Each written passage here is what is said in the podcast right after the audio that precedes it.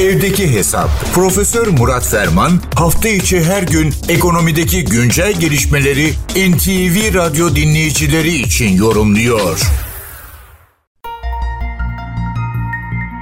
Paranın ekonominin işleyişindeki önemi ortada. Dijital veya nominal, nakdi veya kaydi, şu veya bu şekilde para adeta ekonomik sistemin damarlarında dolaşan kan yerine geçen o işlevi gören önemli bir meta, önemli bir faktör.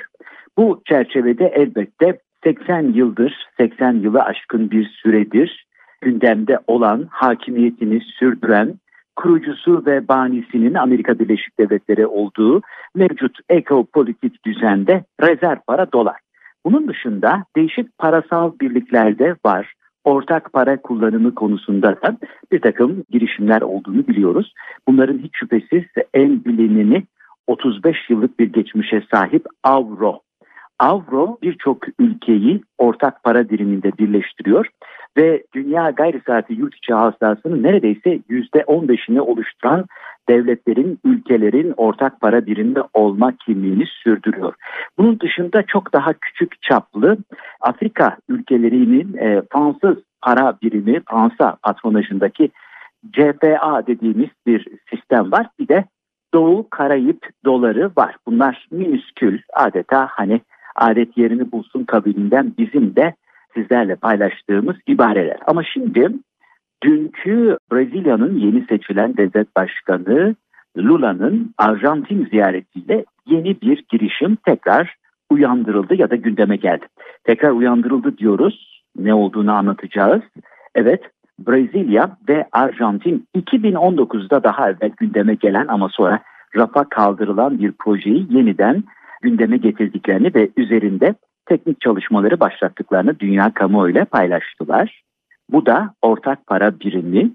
Bilindiği üzere Brezilya'nın para birimi real, Arjantin'in peso. İkisi bir araya gelerek bir ortak para birimi kullanma yolunda Sur ismini bulmuşlar. Sur güney anlamına geliyor. Tabii bu her e, iki ülkenin de Latin Amerika'nın önde gelen önemli ülkelerinden sayılmak gerektiğini e, bir kere daha hatırlatalım.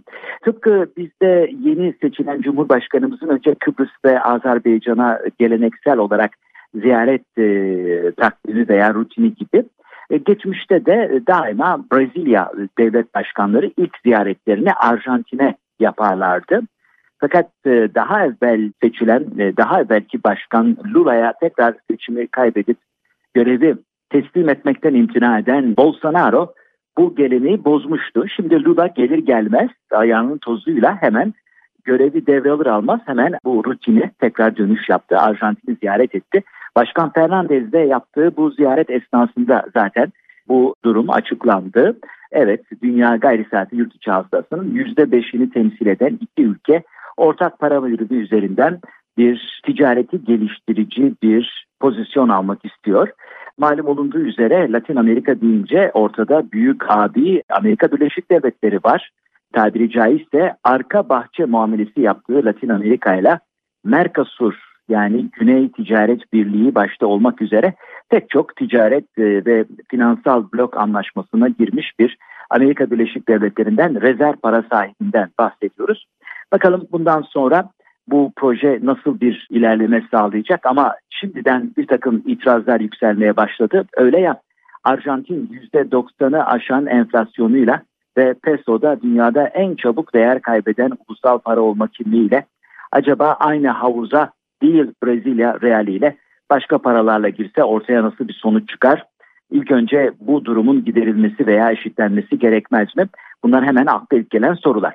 Ama Brezilya ve Arjantin'in bu önemli çıkışı yakından izlenmeye değer.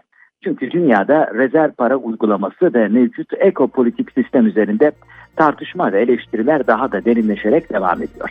Değerli dinleyenlerimize katma değeri yüksek ve yüksek katma değerli bir gün diliyor. Huzurlarınızdan hürmetlerle ayrılıyorum. Profesör Murat Ferman'la evdeki hesap sona erdi. Kaçırdığınız bölümleri www.ntvradio.com.tr adresinden dinleyebilirsiniz.